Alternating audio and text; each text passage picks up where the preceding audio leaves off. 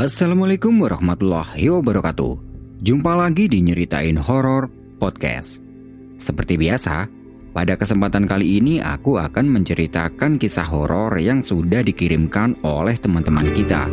Dan tentunya, setiap kisahnya akan membuat bulu kuduk merinding.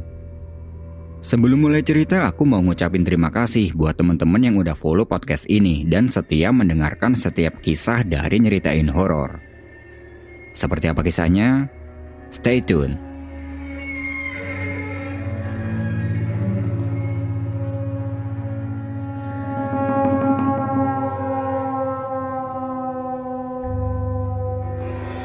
Liburan semester sudah menanti, dan Rio, dia sudah membuat agenda untuk menyambut liburan tersebut, yaitu mendaki gunung.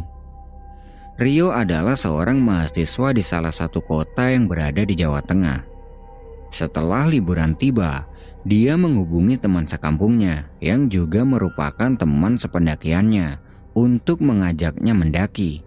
Dan mereka tidak keberatan. Teman-temannya itu adalah Zogi dan Reza. Mereka membahas rencana ini di sebuah tempat tongkrongan. Enaknya nanya ke mana nih? Tanya Rio. Kamu pengennya ke mana? Jawab Reza. Rio berpikir ke mana dia ingin mendaki. Awalnya Reza ingin mengajak Rio mendaki ke Gunung Sumbing. Tapi berhubung Rio sudah pernah ke sana, jadi dia tidak setuju dengan ajakan Reza. Gimana kalau ke Lawu? Kalian belum pernah kan? Sahut Yogi. Mendengar itu, tanpa basa-basi Rio menyetujui saran dari Yogi itu, begitupun dengan Reza. Setelah panjang lebar membahas ke mana mereka akan mendaki, akhirnya fix. Mereka sepakat untuk pergi mendaki ke Gunung Lawu via Cemorosewu minggu depan. Karena menurut Zogi, jalur itu merupakan jalur yang paling sering dilewati pendaki. Atau bisa dibilang, jalur itu adalah jalur favorit bagi para pendaki. Karena sudah sekian lama Rio tidak mendaki, dua hari sebelum hari keberangkatan dia melatih fisiknya agar nantinya otot-ototnya ini tidak kaget. Dia juga sempat browsing tentang Gunung Lawu di internet, karena itu sudah menjadi kebiasaannya kalau akan pergi ke suatu tempat. Dia selalu mencari tahu tentang tempat itu sebelumnya. Singkat cerita, tibalah hari keberangkatan. Karena sebelumnya mereka sudah janjian, pagi itu Zogi dan Reza datang ke rumah Rio dan akan berangkat bareng dari rumahnya Rio dengan menggunakan mobilnya. Sebelum berangkat, tidak lupa mereka meminta izin pada orang tuanya Rio dan minta doanya agar diberi kelancaran selama pendakiannya. Mereka berangkat dari rumah Rio sekitar jam 11 siang. Di sepanjang perjalanan, Zogi dan Reza terlihat sangat senang karena mungkin baru kali ini mereka naik gunung dengan menggunakan mobil pribadi. Singkat cerita, sampailah mereka di Cemorosewu pada jam 2 siang. Karena suasana Cemorosewu waktu itu lumayan sepi, jadi sesampai di situ mereka tidak langsung mengurusi maksi, melainkan makan, kemudian dilanjut ngopi dulu di warung dekat base camp. Setelah beberapa jam kemudian, barulah mereka mendaftar. Dan setelah selesai mendaftar, sore itu juga mereka memulai pendakiannya dan tidak lupa berdoa sebelum berangkat. Mereka berjalan sangat santai sambil mengobrol, hingga tidak terasa, sampailah mereka di pos 1. Di pos 1 itu mereka bertemu dengan satu rombongan yang juga akan naik, dan Rio dia juga melihat satu orang kakek-kakek yang sedang duduk lumayan jauh dari pos 1. Kakek itu duduk sambil membawa beberapa sayuran yang dipikulnya. Melihat kakek itu, Rio mengabaikannya karena dia mengira mungkin kakek itu juga sedang mendaki. Mereka menyapa rombongan yang ada di pos 1 itu dan ikut istirahat. Beberapa menit kemudian, Rio menoleh ke arah kakek yang sedang duduk tadi. Tapi kakek itu tiba-tiba sudah tidak ada. Rio berpikir, ya mungkin aja kakek itu udah pergi atau udah jalan ke atas. Setelah beberapa menit istirahat, mereka lanjut berjalan lagi dan rombongan yang dijumpainya itu masih tetap di pos 1. Hari sudah mulai gelap. Tepat masuk waktu maghrib, mereka sampai di pos 2. Sesampai di situ mereka menyempatkan diri untuk sholat maghrib. Dan kondisi di pos 2 itu sangat sepi, yang ada hanya rombongan mereka saja. Mereka sholat dipimpin oleh Reza, karena di antara mereka Rezalah yang lebih tua. Nah, ketika sedang sholat itu, tepatnya ketika salam. Pas Rio mengucapkan salam dan menoleh ke kanan, dia melihat sosok kakek tadi yang dilihatnya itu sedang berjalan di jalur pendakian sambil memikul sayuran. Dan setelah Rio menoleh salam ke kiri, dia langsung melihat lagi ke arah jalur yang dilewati kakek itu. Tapi kali ini tiba-tiba tidak ada. Entah berjalannya kakek itu terlalu cepat atau bagaimana. Tapi seingat Rio ketika noleh ke kanan tadi kakek itu jalannya tidak terlalu cepat, bahkan sangat pelan. Karena merasa ada yang janggal, Rio bilang ke teman-temannya, "Eh, kalian tadi lihat ada orang nggak di situ?" Ucap Rio sambil menunjuk ke arah jalur yang tadi terdapat kakek. Lalu Reza menjawab, Orang sholat mana tahu yuk. Yogi menyahut, Abaikan aja yuk, bisa jadi yang kamu lihat tadi benar. Soalnya menurut teman-temanku, Gunung Lawu itu sakral. Reza nyaut lagi. Bener tuh, yang penting gak ganggu biarin aja. Yuk lanjut jalan lagi, biar gak terlalu malam. Rio pun mengabaikannya, dan setelah sholat itu, mereka melanjutkan perjalanannya. Singkat cerita, sampailah mereka di Hargo Dalam sekitar pukul satu dini hari. Sesampai di situ, mereka langsung membongkar tasnya masing-masing dan ngecamp. Setelah tenda sudah didirikan, mereka memasak air untuk membuat kopi. Karena menurut artikel yang dibacanya di internet bahwa di Gunung Lawu ini banyak penjual makanan, jadi malam itu mereka tidak membawa bekal terlalu banyak Nah, ketika sedang membuat kopi, Rio pamit sama teman-temannya untuk pergi ke warung membeli makan. Eh, aku ke warung dulu ya, mau beli makanan. Nitip juga ya buat kita berdua. Sip. Nah, mulai dari sinilah kejadiannya dimulai. Ketika Rio sedang berjalan ke warung yang jaraknya sekitar 100 meter dari tendanya itu, dia bertemu dengan seorang kakek yang tiba-tiba saja berdiri di tepi jalur pendakian. Rio menyapanya. Permisi kek, mau ke mana nak? Mau beli makan ke warung kek?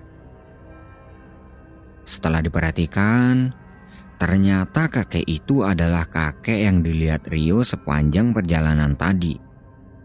Rio berpikir, oh Ternyata orang yang aku lihat tadi beneran orang. Buktinya dia bisa bicara seperti manusia normal. Lalu, kakek itu menawari Rio sesuatu. Ke tempat kakek aja, nak. Ada banyak makanan di sana. Tempat kakek yang sebelah mana? Ayo bareng kakek ke sana. Rio menerima tawaran kakek itu dan berjalan mengikutinya. Tapi anehnya, kakek itu tidak berjalan ke arah warung, melainkan berjalan ke dalam hutan. Merasa ada yang aneh dengan kakek ini, Rio berhenti dari jalannya dan berpikir, "Kenapa orang ini mengajakku ke dalam hutan?" Lalu kakek itu menoleh ke arah Rio dan berucap, "Kenapa, Nak? Itu tempat kakek udah kelihatan." Ucapnya sambil menunjuk ke arah sebuah bangunan yang terbuat dari kayu. Melihat bangunan itu Rio tidak merasa aneh lagi. Dia mengira bangunan itu adalah warung dan kakek ini adalah pemiliknya. Rio kembali berjalan mengikuti kakek itu hingga sampai di bangunan kayu yang ditujunya. Sesampai di situ, kakek itu mempersilahkan Rio masuk. Dan ternyata benar, ini adalah warung yang terbuat dari kayu dan beratap jerami. Dan di situ, kakek tidak sendirian. Dia bersama istrinya yang juga sudah berumur. Sesampai di dalam, kakek itu bertanya pada Rio, "Mau makan apa, Nak?" Karena menganggapnya itu adalah warung, Rio menjawab, Adanya makanan apa, kek? Ada banyak, tinggal kamu mau makan apa. Nasi pecel satu deh, kek. Lalu kakek itu bilang ke istrinya agar membuatkan Rio nasi pecel. Sambil menunggu nasi pecel jadi, Rio dan kakek mengobrol. Kamu ke sini sama siapa, nak? Sama dua orang temen, kek. Mereka sedang membuat kopi di tenda. Ya udah, nanti kakek bungkusin nasi buat temanmu juga. Dalam hati Rio berkata, ternyata kakek ini orangnya baik dan ramah. Tidak lama kemudian nenek mengantarkan nasi pecel yang sudah jadi untuk Rio. Lalu kakek itu juga meminta nenek untuk membuatkan kopi untuk mereka berdua. Setelah makanan sudah habis, mereka lanjut minum kopi buatan nenek. Dan tidak lama kemudian, Rio merasa ngantuk. Mungkin karena efek kekenyangan. Karena merasa dirinya ngantuk, Rio pamit sama kakek untuk kembali ke teman-temannya. Tapi, kakek itu meminta Rio untuk menunggu sebentar karena dia akan membungkuskan nasi untuk teman-temannya Rio. Nah, ketika sedang menunggu nasi yang sedang dibungkus, tidak terasa Rio tertidur dan bangun-bangun, ternyata hari sudah terang. Ketika sedang bangun itu, Rio melihat kakek sedang menjemur kayu di depan warung. Rio pun keluar dan bilang sama kakek kalau dia akan kembali ke tendanya. Maaf kek, maaf ya, saya ketiduran di sini. Sambil menjemur kayu, kakek itu menjawab, Gak apa-apa nak, tunggu sebentar biar kakek antar. Karena tidak ingin merepotkan kakek itu, Rio menjawab. Gak usah kek, saya sendiri aja. Gak apa-apa, sekalian kakek juga mau ke sedang derajat ambil air. Jawab si kakek. Sendang derajat adalah sebuah tempat yang terletak di Gunung Lawu. Dan di situ biasanya juga digunakan para pendaki untuk mengambil air minum. Akhirnya, Rio menerima tawaran dari kakek dan setelah menjemur kayu itu, kakek mengajak Rio untuk berjalan. Nah, ketika sedang berjalan itu entah kenapa Rio merasa kalau perjalanannya ini terasa lebih lama dari semalam. Sudah 30 menit lamanya berjalan, tapi mereka tidak juga sampai. Merasa ada yang aneh, Rio bertanya pada kakek. Kek, kok lama banget ya belum sampai? Dengan tenang, kakek itu menjawab, Tenang, ini memang jalannya beda dari semalam. Kita keliling Hargo Dalam dulu. Rio hanya menurut. Sambil melihat-lihat pemandangan sekitar, dia berjalan mengikuti si kakek. Tidak lama ketika sedang berjalan, Rio melihat ada banyak orang yang sedang beraktivitas jual beli, layaknya di sebuah pasar. Melihat itu, Rio tersentak karena menurut artikel yang sebelumnya dia baca bahwa di Gunung Lawu itu terdapat sebuah pasar gaib yang dinamakan Pasar Dieng. Dalam hati dia bertanya-tanya, apa ini yang dinamakan Pasar Dieng? Kalau memang benar, berarti aku sedang berada di alam gaib dong. Kakek itu mengajak Rio berjalan menuju ke pasar itu dengan alasan dia mau beli sayuran untuk warungnya. Lalu Rio bertanya, Kek, itu beneran pasar ya? Benar, kakek biasa beli bahan makanan di sana. Rio pun berjalan di belakang kakek menuju ke pasar itu. Sesampainya di pasar, Rio merasa ada yang aneh karena semua orang yang ada di pasar itu matanya tertuju ke arah Rio yang sedang berjalan. Merasa ada yang aneh dengan orang-orang yang ada di situ, dia bertanya pada kakek. Kek, orang-orang kok pada ngeliatin saya ya? Itu karena kamu orang baru dan mereka belum pada kenal. Rio pun menganggapnya begitu. Lalu, kakek mampir di salah satu penjual untuk membeli sayuran. Setelah dibeli, kakek itu membawa sayurannya sambil dipikul. Terlihat persis ketika awal Rio melihat kakek ini sedang memikul sayuran. Setelah membeli sayuran, mereka berjalan meninggalkan pasar itu. Dan Rio, dia bertanya pada kakek. Kakek melakukan kegiatan ini setiap hari ya? Iya, beginilah kegiatan saya sehari-hari untuk menghidupi keluarga. Memangnya anak cucu kakek ke mana? Mereka sudah sibuk dengan urusannya sendiri-sendiri. Rio salut dengan perjuangan kakek ini. Karena di umurnya yang sudah begitu tua, dia masih berjuang demi menghidupi keluarganya. Dan seketika itu juga, tidak tahu kenapa tiba-tiba Rio lupa dengan kedua temannya yang bersamanya, yaitu Reza dan Jogi. Setelah beberapa menit berjalan, kakek mengajak Rio untuk istirahat di sebuah pohon yang udaranya sangat sejuk. Di situ kakek mengeluarkan tembakau dan meraciknya hingga menjadi sebatang rokok, kemudian menghisapnya. Setelah tembakau yang dihisapnya itu habis, kakek kembali meraih sayurannya dan mengajak Rio berjalan menuju ke sendang derajat untuk mengambil air.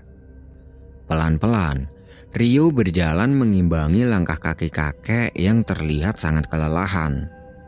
Karena tidak tega melihatnya, Rio menawarkan dirinya untuk menggantikan kakek membawa sayur yang dipikulnya. Tapi kakek menolaknya dengan alasan dia masih kuat membawanya sendiri.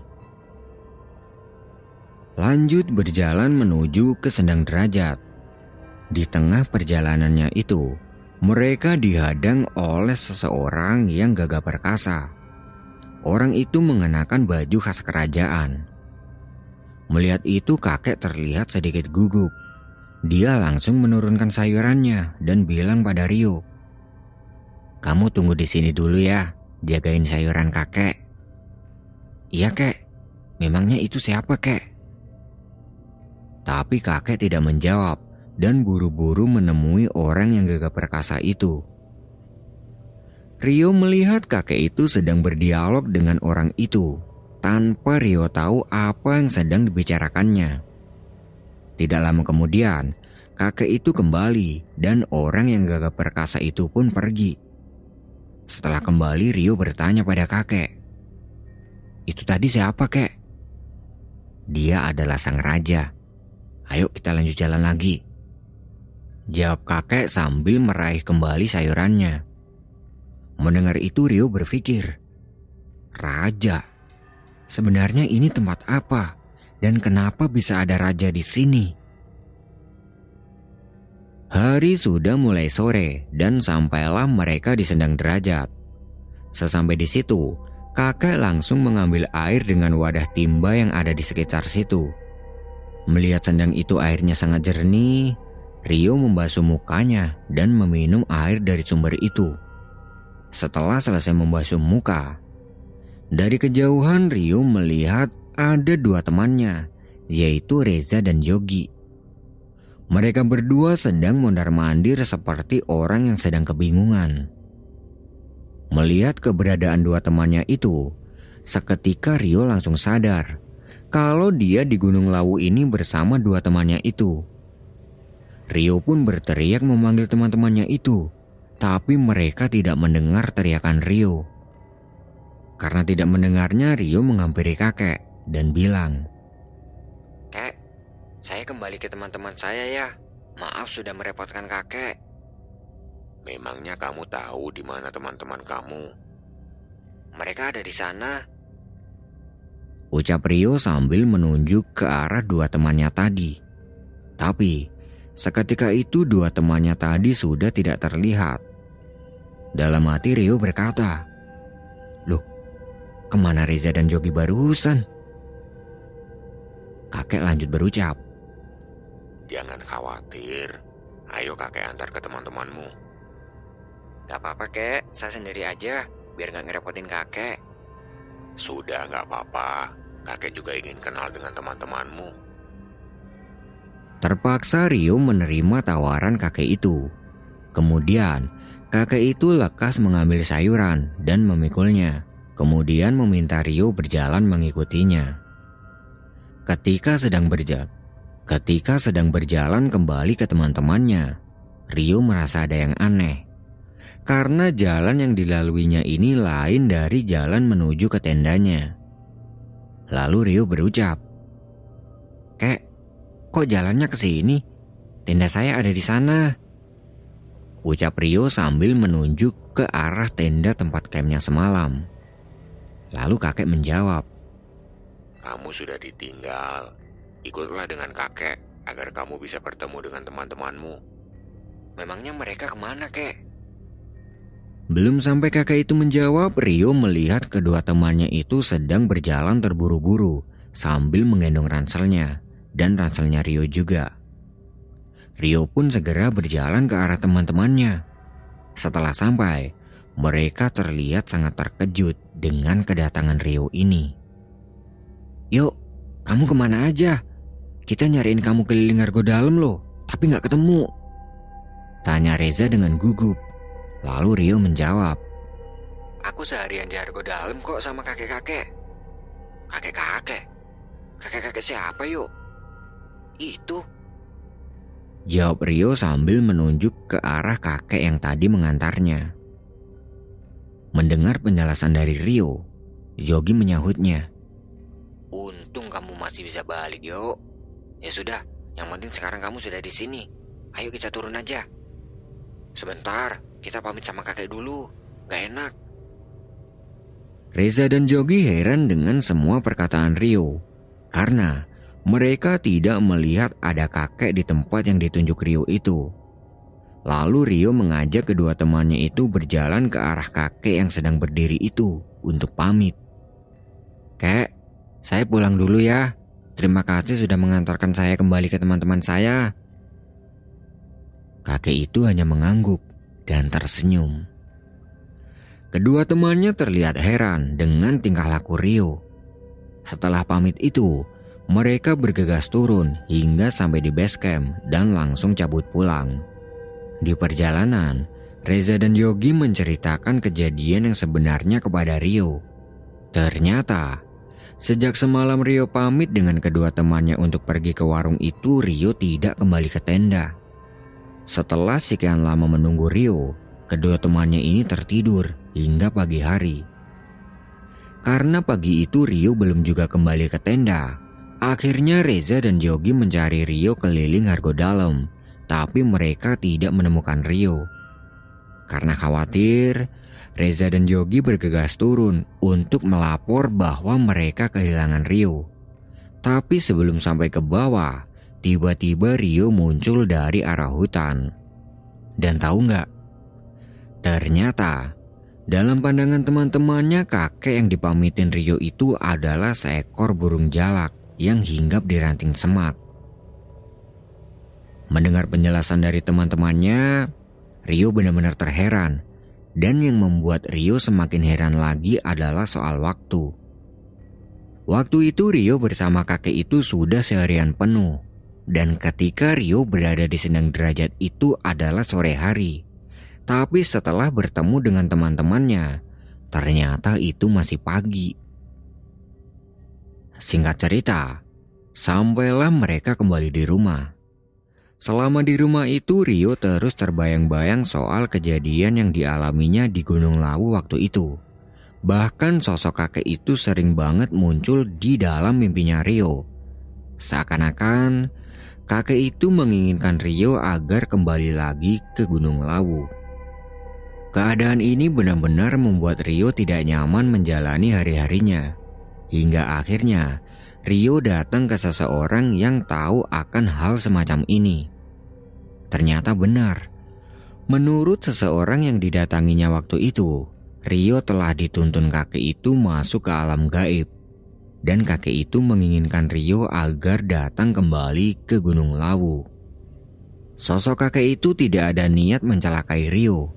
Dia menganggap Rio sebagai cucunya sendiri, sehingga dia menginginkan Rio untuk datang ke sana lagi.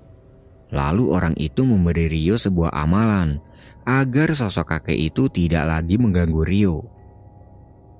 Setelah sekitar tujuh hari amalan itu dijalankan oleh Rio, dia sudah tidak lagi dibayang-bayangi sosok kakek dari Gunung Lawu itu hingga saat ini. Dan Rio dia tidak berani lagi mendaki ke Gunung Lawu hingga saat ini.